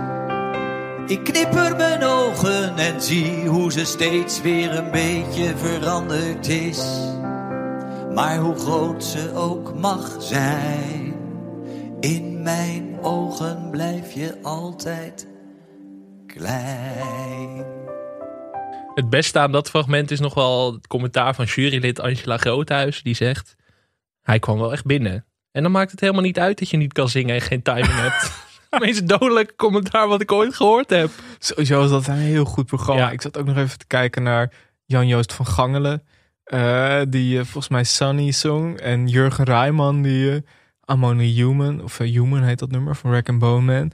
Ja, vond echt, echt een goed programma. Dat is ook een programma. Sowieso iets met zingende banners moeten we nog een keer doen. We hebben het natuurlijk een keer gehad over So You Wanna Be a Popstar. Ja. Vergeten kinderen van televisie. Maar een soort special over zingende BN'ers. Die, eh, Ja. die moeten toch wel echt komen. Ja, ik vind het echt. Ik weet niet wat, wat, er, wat er nou zo leuk aan is. Maar vooral bij Bert van Leeuwen. Ja. Omdat het ook gewoon zo Bert van Leeuwen is.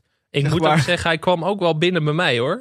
Toch eventjes die emotie weer. Het is toch Ja. altijd van waar in, in, welke, in welk moment komt de, komt de kippenvel momentje bij Mhm. Alex in elke televisieaflevering. Was dit eh, Bert van Leeuwen die Marco Borsato zingt. Dat is toch mooi. Maar wat is nou precies de kracht van Bert van Leeuwen? Ja, wat ik Wat net een beetje. Kijk, hij is een beetje als Dr. Phil, maar dan wel sympathiek. En je vertrouwt Bert blindelings. Ik zou Bert zo. eh, met, ik zou zeggen met mijn kinderen op vakantie. sturen. Ik heb geen kinderen, maar even bewijs van spreken, weet je wel. Bert zou zo twee weken met mijn kinderen op vakantie kunnen. Een van de weinige banners die. Ik heb wel heel makkelijk gezegd als je geen kinderen hebt. Oké. Eh, ja, wie dan? Met mijn moeder op vakantie? Dat, Nee, zou, als dat ik zou op- ik dan weer niet Als ik vertrouwen. op vakantie zou zijn, zou ik Bert van Leeuwen de planten laten, water laten geven. Ja, precies. Ik zou hem de de hond laten passen. Ja, ik zou hem de sleutel geven. Ja. Ja, die, ja, dat denk ik ook. Je hebt wel drie zakken popcorn in huis liggen als je terugkomt. Dus dat is ook mooi meegenomen. Maar het is toch... Kijk, het, er zit natuurlijk een EO-sausje altijd overheen met Mhm. Bert. Het is best wel zalvend, maar niet irritant zalvend. Nee. Dat heb je bij sommige presentatoren of eh, mensen die eh, wat gelovig zijn natuurlijk wel. Een beetje dat... eh, hoe ga ik dit zeggen zonder dat ik straks eh, eh, allemaal kerken boos maak? Een beetje van dat, dat prekerige, weet je wel. Ja. Dat heeft Bert niet zo. Nee, Bert is wel, maar ik vind het ook, Bert is ook goed neergezet. Ja. Want kijk, als hij alleen maar niet oud zou zitten, dan zou het misschien wel een beetje zijn dat je denkt, ah. maar kijk, omdat hij gewoon op dat plein loopt, iedereen een beetje aanspreekt, dat maakt hem toch ook weer een gewone jongen. Bert heeft ook een goed loopje. Kijk, Ja, sommigen ja, hebben ja, een beetje een showloopje, maar Bert heeft gewoon een heel naturel loopje. Heel Ja. quasi nonchalant, maar toch ook met autoriteit. Een beetje zo met die punten van schoenen naar voren. Ja, er zijn toch weinig mensen die zo'n goed loopje hebben als Bert van Leeuwen. Je, denkt, je ziet zo'n man lopen, staat je denkt wel, ja, die vertrouw ik. Nee, want goed lopen is moeilijk. Dat Ja. hebben we natuurlijk gezien, eh, het loopje van Dion Staks. Op, op de maat toen, eh, waar was dat ook weer? Bij dat, dat interview met... Nee, volgens mij was het dat programma over Maxima dat ze deed. Dat ze in ieder geval op de maat liep. En dan dat zie je toch... staat op ons eh, Twitter-account, toch? Nee. Oké. nee. Ik denk mensen dat er even een beeld bij hebben, maar dat moet je er nu even Nou ja, bij we, kunnen het, we kunnen het vandaag erop zetten, dat staat er morgen op. Prima. Maar ehm, nee, inderdaad, gewoon, maar dat, dat is moeilijk om naturel te lopen. Want het is toch al gauw, als er zo'n camera op je staat, het is toch een beetje alsof je, net alsof je jezelf hoort praten. Ja. Je wordt heel erg bewust van wat je doet.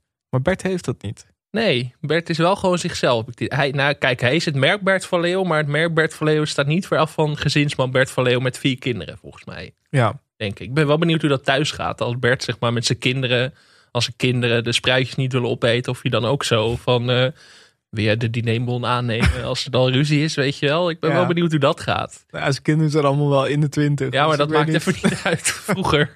Oké, ja. Bert met zijn kleinkinderen dan. Ja.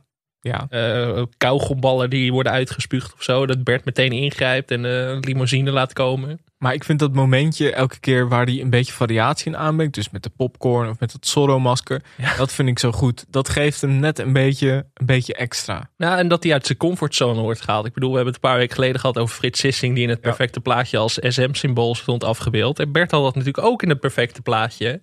Mhm. Met eh, de confrontatie met de naakte man. Ja. Even het nieuwsbericht eh, opge, opgeduikeld. De kop was Bert van Leeuwen mag bij EO blijven... na confrontatie met naakte man.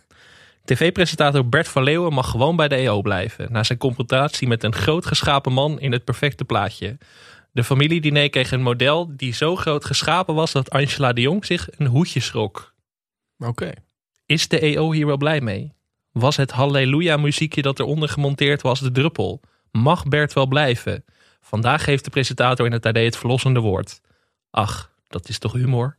En dat is hoe je Bert van Leeuwen denk ik het best kunt samenvatten. Ik vond het ook goed. Je vraagt toch af hoe lang gaat Bert nog door? Ik heb geen idee hoe oud Bert is. Dat wil ik eigenlijk ook niet weten. Ik stel me gewoon Hij is voor. tijdloos. Bert is al 30 jaar 51. Mhm. Zoiets. Dat, Ja. dat wil ik ook altijd zo houden. En Bert zegt over zijn eigen carrière. Ik ben een soort voetballer op leeftijd die naar de korte termijn kijkt. Ik zie wel hoe het loopt. Voorlopig heb ik er nog zoveel plezier in dat ik het nog graag doe. Mooi. Dus familie Diné kan gewoon nog 40 jaar doorgaan. Fijn. Toch? Ja, want dit moet ook niemand anders doen. Nee, dat kan niet. Nee, dat is een situatie Droomhuis gezocht met Siebrand. Ik bedoel, eigenlijk mogen we het er niet meer over hebben. Droomhuis gezocht is in de band gedaan door Team Televisie. Mhm. Maar als het familiediner straks ook door Dion straks wordt overgenomen, dan, eh, dan, dan nee, dat kan niet. Maar door niemand eigenlijk. Al zet je er Jeroen Pauw op of Matthijs van Nieuwkerk. Dat kan nog denk- niet. Ik wil een eh, voorspelling doen. Ik denk dat als Bert van Leeuwen over een paar jaar stopt, dat het wordt overgenomen door Rens Klamer. Dat voel ik aan mijn water. Nee, Renze Klamer, ja, dat zie ik wel gebeuren. Het is toch een beetje de vraag van wat, ga- wat gaat Renze doen? Mm. Dat is toch de vraag die boven het Mediapark hangt al een jaar. Ja. Ik zie dit wel gebeuren. Maar nee, niet zonder Bert. Dat kan niet. Nee. Ik bedoel, je ziet Renze Klamer niet met die drie zakken popcorn lopen. Misschien dat hij, misschien dat hij ingewerkt kan worden door Bert. Dus dat hij een jaar soort van meeloopt Als met Bert. stagiair. Ja. Zo'n leerkrachtassistent die er dan altijd bij zat. Heel lullig aan een tafeltje. hebt. Dat hij dan degene is die naar de macro is om die popcorn. Dat hij de spullen moet dragen en zo. En dan als hij heeft laten zien dat hij, eh, dat hij genoeg geleerd heeft van de meester, dan kan hij het overnemen. Ja, en ik ben ook benieuwd of Bert hier zelf naar luistert. Want ik las ook, eh, ik moet het, sorry, ik moet er weer even noemen, Angela de Jong. Eh, Bert van Leeuwen is een van de weinige BN'ers die altijd reageert op de columns van Angela. Oké. Altijd als, ze, als hij genoemd wordt, stuurt Bert een berichtje. Maar, Als het positief is en als negatief Oké. is. Dus als Bert weer eens in een, in een spelshow zit waar hij niet aan mee zou mogen doen volgens Angela, stuurt Bert meteen een berichtje. Vind ik sportief. vind ik heel leuk. Dus dat ik hoop, zegt ook weer alles over Bert. ik, hoop dat hij, eh, ik hoop dat hij luistert. Ik hoop het ook. En eh, nog een leuk weetje. Bert van Leeuwen is gek op jeans van Scotch en Soda. Waar haal je dat nou weer vandaan? Allemaal op het internet. Oké. Bert draagt graag sportief en basic. Ja, dat zie ik wel. De kleding die ik in mijn vrije tijd draag verschilt weinig van die voor tv-opname. All-stars hebben een streepje voor. Dan niet de serie, maar de schoen. Nou ja, de- oké, leuk. Dus we hebben het fenomeen Bert van Leeuwen nu wel. Kijk, dat hebben we al eerder een beetje gedaan natuurlijk in de Pelgrimscode. Maar dat, daar heeft toch niemand naar geluisterd. Dus dat is fijn dat we nu Bert eindelijk de erkenning hebben kunnen geven die hij verdient volgens mij. Heel fijn. Ik eh, vond het een eh, goede kijkervaring. Ik Zeker. van genoten. Ik heb me geen seconde verveeld. Nee, en nou ja, ik las ook een koos, of nog een bericht op Mediacourant. Cola-ruzies komen niet vaak voor in Nederland. Zouden vaker voor moeten komen. Want het is klaar met huismerk cola. Dat moet in de ban gedaan worden na deze aflevering. Moest ik toch nog even kwijt. Heel goed, ik vind het een mooie afsluiting.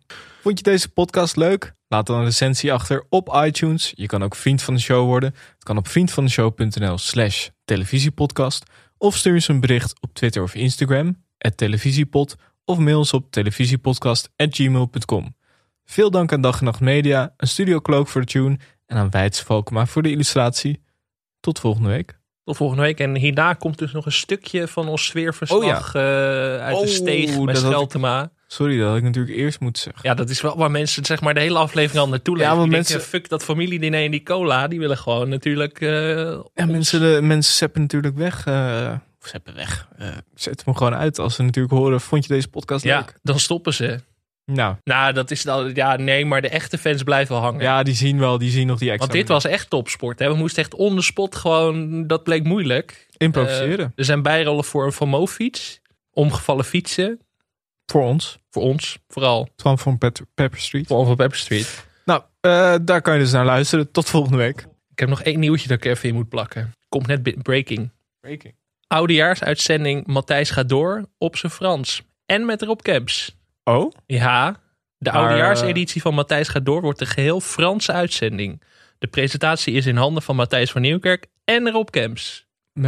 Pe- pour le... eh, maar eh, in het Frans. Ja, ja, helemaal in het Frans. Nee. Het muziekprogramma, of eh, nee, ja, in het Frans. Nee, maar op zijn Frans of in het Frans. Eh, misschien allebei, ik weet niet. Dat vind ik toch wel een nuanceverschil. Want anders heb ik echt ondertiteling nodig. Ja, er staat, wordt een geheel Franse uitzending. Ja. Dus dat, dat denk je, misschien zit er een vertaler bij. Ik vind het wel leuk dat het Matthijs gaat door eh, Imperium steeds verder uitbreidt. Ook natuurlijk met de live show in de Ziggo Dome. Nou, de bromance tussen Van Nieuwkerk en Kemps. eh, ze appen elkaar vrijwel dagelijks, staat ook hier in het bericht. Nummertjes naar elkaar toe, die zijn nog steeds niet op. Lief. Lief. Ja, Alex, we staan hier eh, naast Scheltema. Ja. Tegenover Hotel Krasnopolski. Waar net de BNN, nee, BNR Dutch Podcast Awards zijn geweest. Hoogtepunt. Eh, spoiler alert, we hebben niet gewonnen. Nee, we zijn, maar dat wisten we ook. Dus dat was wel fijn. De klap, de klap konden we in alle eh, rust konden we verwerken. Ja, er waren heel veel mensen die aan mij vroegen... waarom gaan jullie dan als jullie verloren hebben? Maar dat, dat vind ik onzin. Ik bedoel, je moet je, moet je verlies ook dragen. Je verliest maar één Ja. keer in je leven een BNR Ja, Dutch Podcast dat Award. is Dus dan waar. ga je er ook heen. In pak. Eh, tenminste ik, jij Ja, niet. ja, ik Vond ik een beetje lullig. Ik was een beetje overdressed. Nee, maar jij appte mij. eh, eh, ja, het pak hangt al klaar. Ik denk, ja, het zal wel, weet je wel. Maar ik geloof er geen fuck van. En ik kom aanfietsen, een beetje gehaast, weet je wel. En ik zie jou in een strak pak, nette schoentjes. Ik denk, ja, Ja. kut. Of ik ben heel erg underdressed, of jij bent heel erg overdressed. Ehm, gelukkig eh, ja, waren er nogal wat oude mensen die ook in pak waren. Ja. Niet heel veel, maar wel een paar. Iedereen onder de 50 was gewoon in eh, prima kleding. Wat was de grootste televisie-legend die jij gezien hebt? Het viel me tegen. Ik had er meer verwacht. Het, zijn, ja, het is dan toch podcast, dus dan zie je gewoon heel veel mensen die je niet kent. Alleen de stem, dus dan is het toch lastig. dat je denkt van, je kan niet een gesprekje aanknopen met iemand. Want je ziet alleen het gezicht en je hoort de stem niet. Maar Twan van Pepper Street. Ja. eh, Mark-Marie Huibrechts. Mark-Marie Huibrechts. Aafbrand Korstius. Ja. En ja, dat hoorden wij dus. Die hebben we niet zelf gezien. En dat is wel een klap. Gijs Rademaker. Het spook van. Amsterdam. Ja. Hij is er wel, maar je ziet hem niet. Nee, nee. Fun fact dat wij net hoorden. Gijs Rademakers is al 43. Ja, dat volksrikken. Dat was misschien wel het chockerendste van de avond. Ja. Het was een strak gala, eh, gepresenteerd door Michiel Veenstra. Ja. Ja, het was een beetje gek, want er werden dus ehm, negen, of nee, ja, nou, een stuk of Tien prijzen uitgereikt in tien totaal. prijzen uitgereikt. Acht daarvan wisten al dat ze gewonnen hadden. Ja. En verder was er nog beste host en eh, beste eh, podcast. Ja, de, Ja, we staan midden in het centrum van Amsterdam en er zit een vogel, vogel te scheiden hier naast ons. Maar Ja, kijk, dat is een beetje de gaat. mise en scène. Die moet je erbij denken nu. je moet er ook bij denken dat we nog niet weten wat, dit, wat er met deze opname gaat gebeuren. Misschien is het voor de vrienden van de show. Misschien komt het in de reguliere eh, televisieuitzending. Dit is wel onmisbare content. Dat we, Dit is wel die content waar je 2,50 per maand. dat we eh, tussen de vogels scheiden bij Scheltema en podcast wordt gala staan na te beschouwen waar we niks gewonnen hebben. Het was wel bijzonder. We hebben op wie ik, waar ik het meest van onder de indruk was, is Yves Geiraat. Zo, in levende lijf gezien. Twee, die was genomineerd voor een prijs en die won een prijs. En dat is natuurlijk de man van business class. En waar ik het meeste spijt van heb, ja, het was een beetje zo. eh, om negen uur begon de borrel en om tien uur was het al de laatste ronde. Dus ik heb eigenlijk niet meer de kans gehad om hem nog aanspreken, dingen te vragen van hoe is dat nou achter de schermen bij Harry. Ja. Vind ik echt een gemiste kans. Hadden we eigenlijk, dat was ook ons doel. We hadden het doel van vijf mensen die we of zo moeten, moeten aanspreken. Is niet gelukt. Uiteindelijk alleen maar mensen van dag en nacht media gesproken. Wel heel gezellig. Ook leuk. Ook Wel leuk. heel gezellig. Maar het was eigenlijk bij binnenkomst liepen we al achter de grote Vincent aan. Toen dachten we van, moeten we nog een woordje met hem doen? Ook niet van gekomen. Nee. Ehm, Twan, ja, wat moet je, hoe kom je binnen bij Twan? Maar Twan, ik wist ook niet waarom hij er was. En geen idee. Dat, zeg maar, hij is welkom natuurlijk, maar we wisten niet helemaal niet, helemaal niet in welke hoedanigheid. Dus dan is het ook moeilijk om eh, meteen, ja, meteen erin te gaan over studio sport of zo. Je kan, ja, je kan dat zo'n man ook niet aandoen, die is ook in zijn vrije tijd. Er wordt een, oh. ja, er wordt een fiets hierachter gemolesteerd. Dat kan ook gewoon. Het is wel de meest eh, locatiegedreven ooit, hè? Nou, ik vind het wel heel leuk. Misschien moeten we dit vaker doen. Gewoon Kijk. ergens in een steeg gaan staan en eh, een podcast gaan opnemen. Achteraf, als ik eh tien minuten in mijn leven terug kan spoelen... hadden we dit gewoon natuurlijk in de lobby van het Krasnopolski moeten doen... in plaats van in een tochtige steeg. Ja, maar dan Eh, voel je je toch heel erg bekeken de hele tijd. Door andere podcasters. Ja, dat is waar. Die gaan dan helemaal commentaar geven. En dan horen ze onze stemmen en dan gaan ze weer van... Nou, ik vind jullie podcast toch eigenlijk Ik heb helemaal op iemand niks. anders gestemd, zeggen ze dan. Dat hebben ze ook gedaan. dus Ja, dat is ook ja. zo. Dat is ook zo. Maar ben je blij dat je erbij was? Ja, ik vond het wel een belevenis. Ik dacht wel, eh, hier moeten we heen voor het verhaal. Voor de content. Ja. Ehm, nou, Vooral is- daarvoor eigenlijk. Ja, Ja, dat was een oké. mag ik daar even over losgaan? Ja, zeker. Mag ik nu mijn momentje grijpen? Dit was een Van Mo fiets. Wat uh, als ze- ja, ik weet dat Arco luistert. Arco heeft er ook een. Ja. Dat was bijna reden om weg te gaan bij Dag en Nacht Media. Ik denk als de hoofdredacteur hier zich aan gaat wagen, dan dan is het eind echt zoek. Maar van Mofiets zijn wel echt de grootste pandemie sinds COVID-19. Amsterdam volledig overspoeld. Maar dat maakt niet uit, dat eh, terzijde. Ik vind het gewoon jammer dat de makers hebben de kans gehad. Ze konden elk geluid dat ze wilden op die Van Moofiets zetten. En ze kiezen voor een soort misthoorn. Waarom? Het is ook super luid. Vooral die bel ook. Dat is er vanmiddag weer een die me dan in ging halen. En als met zo'n lelijk triomfantelijk gezicht zo naar je nakijkt van jij bent langzaam, weet je wel. Dat... Ja, en ook als je Oh. er één bijna aanraakt, Ja. dan doet je zo boem, boem, boem, boem, boem. Dan komt er ook zo'n doodshoofdje op dat plateau ook. Heb je dat wel eens gezien? Het is... eh, Kan ik me nou echt boos over maken. Ik van. Moofiets. Ja, en dan zit hij ook nog onze podcast te verstoren met dat stomme geluid. dus ik weet niet of de luisteraar was. Ik Denk het niet. Had wel oortjes in. Ja, was hij net naar ons aan het luisteren. Dat zou wel goed zijn. Maar waar waren we? Volgens mij hebben we nog niet zo heel veel gezegd over het gala zelf. Nee. Nee, dat- Vooral, dat kon je er ook... la- Er zijn heel veel podcasts, was mijn Ja, conclusie. nou ja, wel mijn... eh, toch misschien wel het hoogtepunt was natuurlijk dat... onze grote vriend Volkert... Ja. die eh, ja, nam een prijs in ontvangst. Beste branded, pont, eh, branded podcast. En toen stonden daar toch de grote, de grote drie op het podium. Mattie Valk, Aafbrand Korstius en Volkert Koelhoorn. Ja, dat geweldig. was toch, eh, ja, trots. Kan niet anders zeggen. En ik heb wel een andere, van iemand anders even de award mogen vastpakken. En dan, ja. dan gaat er toch een gekke emotie doorheen. Je kreeg ook van- echt een gekke roast. Want iemand zei, wil je even voelen hoe dit voelt? Ja, dat was wel pijnlijk. Maar ja, nu is de vraag, gaan we er volgend jaar weer voor? Ja, tuurlijk. Tuurlijk. Eh, eh, sowieso bedankt iedereen voor de stemmen. Nee, maar dat ben ik- meen ik serieus. Want zonder al die stemmen hadden wij natuurlijk niet deze ruim zeven minuten aan topcontent gehad. En hadden we nooit naar het gala gemogen. Dat dachten we ook eerst dat we sowieso niet mochten. Maar ik ben toch blij dat we uiteindelijk gekomen zijn. En bedankt voor het stemmen, maar volgend jaar moeten we toch eigenlijk ook wel weer. En een van ons moet beste host worden. Ik denk dat jij dat dan moet worden, omdat jij... eh, Ja, samen. Ja. Samen. Ja, dat, dat zat ik wel te denken. Want er stonden dus vijf hosts en die het ook vaak samen deden. Dat, dat ik dacht van, ver- veroorzaakt dat niet frictie? Ja, dat lijkt me wel. Ja, eh, ambulance. Ehm, ja, ik denk dat het er dan toch op aankomt wie als eerst... Wie, wie er afkondigt en aankondigt. Ja, toch? Dat is dan denk ik een beetje de Ja. afweging. eh. En eh, natuurlijk gewoon beste media podcast. Daar gaan we voor. Ja, ik weet ook niet. eh, ik, eh, er was iemand die was vier keer genomineerd. Dus eh, we willen ook niet zeg maar, het Nederlands elftal op eindtoernooien van de podcastwereld worden Nee. straks. Nee, dat moeten we niet hebben. Maar eh, volgend jaar willen we er wel sowieso weer bij zijn. Ja. En dan gaan we Yves Geiraat wel spreken. Ja, Dat is het doel. dat is wel het doel. En Twan van Peperstraat. Ja. We moeten toch een keer vragen of dat nou, dat huilen, hoe dat nou in zijn werk ging. hoe dat tot stand kwam. Ja, Dus er waren genoeg grote spelers.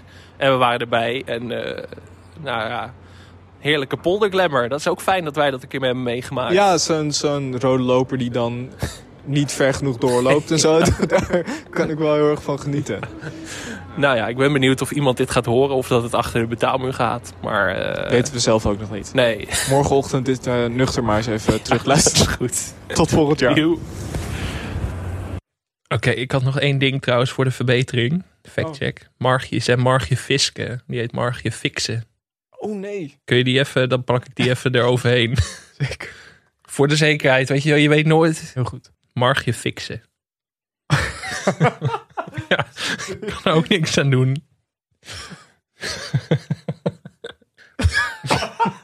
Moet ik hem dan ook op verschillende manieren inspreken?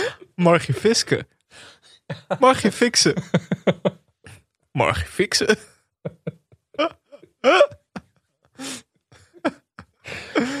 Oh. Oké, Maar ik ga wel serieus op verschillende manieren inspreken. Want anders dan weet je niet welke je moet hebben. hey, doe maar. ja, Margje Fixen is ook heel sympathiek. dus het is helemaal niet leuk om naar, naar haar vandaag verkeerd te doen. Nee. oh. Elke tv-lul spreken we goed uit. En dan, nou ja, goed. Oké.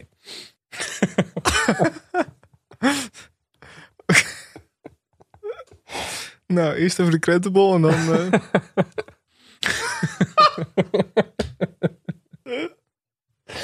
Maar misschien moet ik het er gewoon mee laten. Nee, nee, nee, wacht. Ik doe het wel even. Ja, ik kijk wel even de andere kant op. Misschien helpt dat.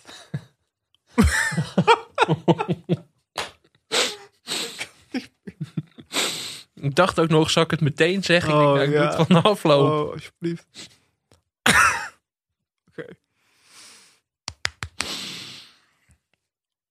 Margie.